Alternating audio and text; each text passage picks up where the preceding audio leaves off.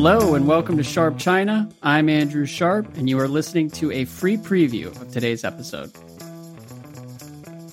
You know, it's now April. He hasn't spoken to Zelensky since January of 2022. Mm-hmm. Um, you get stuff like this, you get all sorts of other stuff. It's impossible to have any sort of make any sort of cogent argument that China is in any way neutral in this conflict now. Right. And, and Ambassador Lu, I think, makes it even harder for anyone who wanted to argue that in good faith to make that argument. And along those lines, there was also this news from Politico this week. The headline China doesn't want peace in Ukraine, Czech president warns. And I'll read from the story China cannot be trusted to mediate peace between Russia and Ukraine. Czech President Petr Pavel is warning, telling Politico that Beijing benefits from prolonging the war. Pavel, a former, a former general and senior NATO leader, was unequivocal. When it comes to Ukraine, he argued, China only wants what's best for itself. And for now, that's more war. Quote, I believe that it is in China's interest to prolong the status quo because it can push Russia to a number of concessions. Beijing, he said in an interview last week, can get cheap oil, gas, and other resources from Moscow in exchange for its, quote, no limits partnership with the Kremlin. And then finally, quote, it is also good for China that the West is probably becoming a little bit weaker by supporting Ukraine, he added.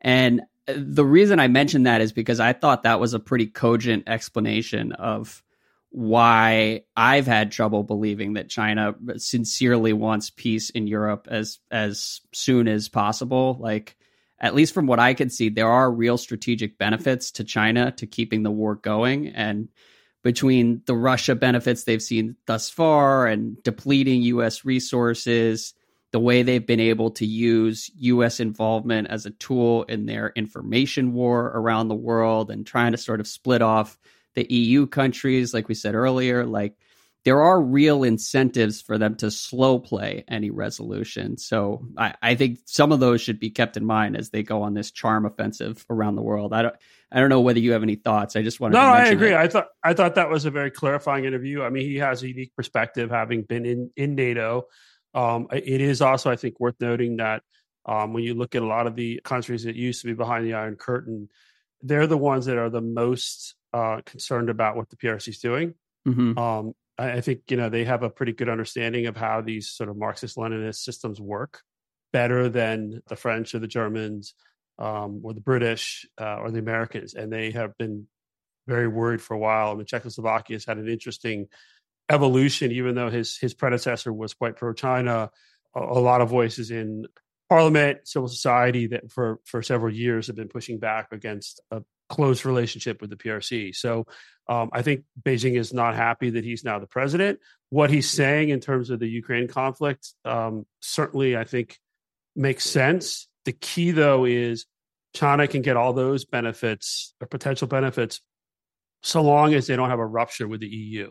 Mm-hmm. And, and so long as they can keep dangling different things to, especially to the French and the Germans, to basically keep them from wanting to be too hawkish on China. And I think that this goes back to the uh, uh, the start of this podcast or this episode. You know, Ambassador Lu's comments actually hurt the Chinese strategy in that. Oh yeah, because it because it really and especially the fact that he's the ambassador to France. He did it in France.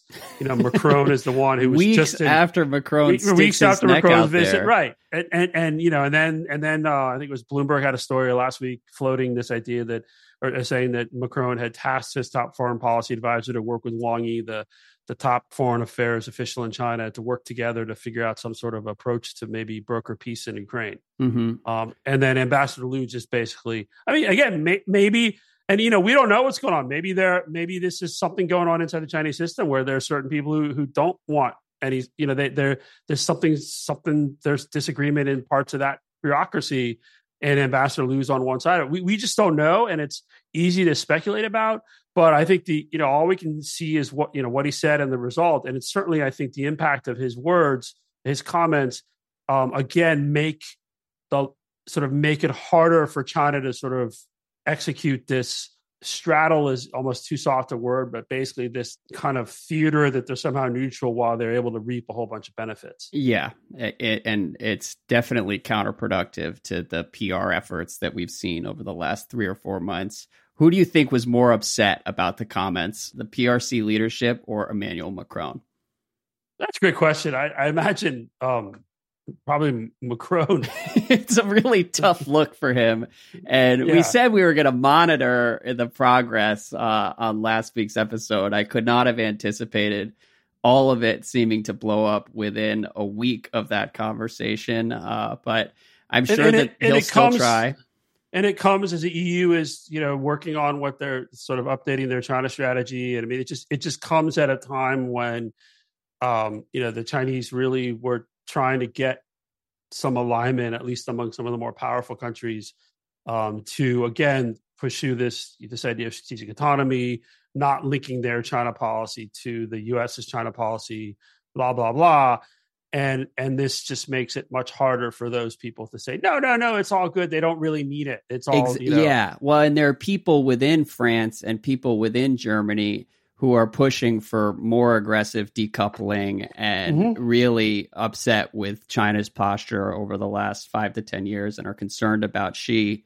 And then you've got you know olaf scholz is another one who's sort of trying to straddle things on the german side. And and it, this complicates those efforts as well. And it, we'll see. I mean, I I don't think that Germany's going to change any policy based on these comments, but it's just another example of where it seems like China can frequently be its own worst enemy in terms of its reputation around the world. No, I mean, I, you know, I joked years ago in my newsletter when sort of the Wolf Warrior thing was becoming big, and you know, you had Zhao Lijian, and it's like, you know, from the perspective of at least from the U.S., you know, just let them talk. Right. It's sort of digging their own grave on some level, you know. You know what? I mean, one of the jokes with Zhao Lijian, right? Because he spent several years in D.C. at the embassy. Was there was a point where he was just like so what he was saying was just so counterproductive to the PRC's goals that there, you know, one of the jokes was like, "Wow, did the CIA turn him when he was in DC?" Because he's basically he's doing he's more damage to the There's PRC no question. Than, yeah, doing more damage to the PRC's image globally than the U.S. could. Well, um, I, I saw an article where Zhao is uh, painting signs. I'm not sure where he is, but he was painting signs, checking out, out uh, border wild. border border checkpoints. Yep. Um, and so you know, and, and, so again, you know, this also I think in a previous episode we talked about at the end of last year, beginning of this year, there was this there's a series of articles in Western media about you know the new foreign minister, the Wolf Warrior thing is over. You know, it's a different approach. Nah, no, so yeah, you you mentioned that on Twitter, or maybe it was Substack Notes. You you were saying it's it's part of this whole pushing back and being more assertive and standing up for PRC interests. And well, and you not, said it's a core tenet of, it's of Xi Jinping of thought. Xi Jinping thought on uh, Xi Jinping thought on diplomacy. Yeah, right. It, it's just like this is this is what this is not some sort of like PR move.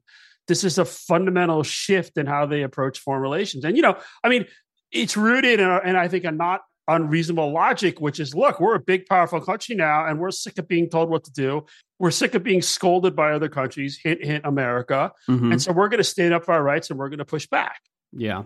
The problem is the way they push back tends to just piss off a lot of people. And it may play very well domestically, but it, it doesn't necessarily help with their medicals. Right.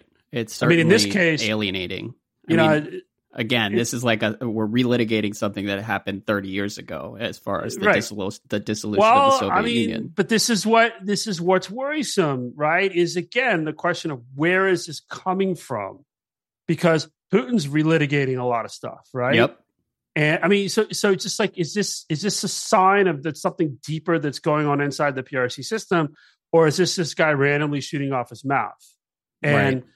the, the the answer is depending on the answer, you get a very different conclusion. Unfortunately, I I'm I'm not confident that he's just randomly shooting off his mouth. That's really interesting because before coming on to record, my assumption was was that this was sort of a, a random outlier. Um, but certainly, the Wolf Warrior diplomacy of the past has been pretty consistent with PRC leadership and and what they've thought. And you you could tell because someone like Zhao, who we we mention on the podcast frequently. I'll put a, an article in uh, from the New York Times in the show notes for anybody who's new to this space, but it, it just sort of outlines a bunch of pretty absurd behavior from a diplomat, and he was continually promoted year after year after year. Um, and so it sort of shows where the the leadership stands on this stuff. And so I'll be very curious to see what happens to Lu uh, in the wake of all this because I do think that'll be pretty telling.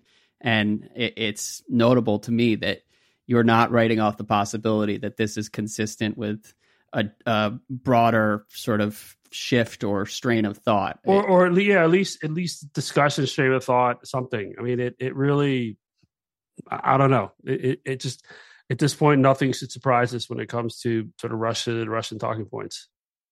All right, and that's the end of the free preview. If you'd like to subscribe and receive full episodes of this show, you can do that in two ways. First, you can go to sinocism.com and sign up for Bill's newsletter, which will also give you access to all of our Sharp China shows. Or if you want to receive all our Sharp China episodes along with daily analysis of the tech business from Ben Thompson, several other podcasts about technology, and more shows that we'll be adding in the months to come, you can click the link in your show notes and subscribe to Stratechery Plus.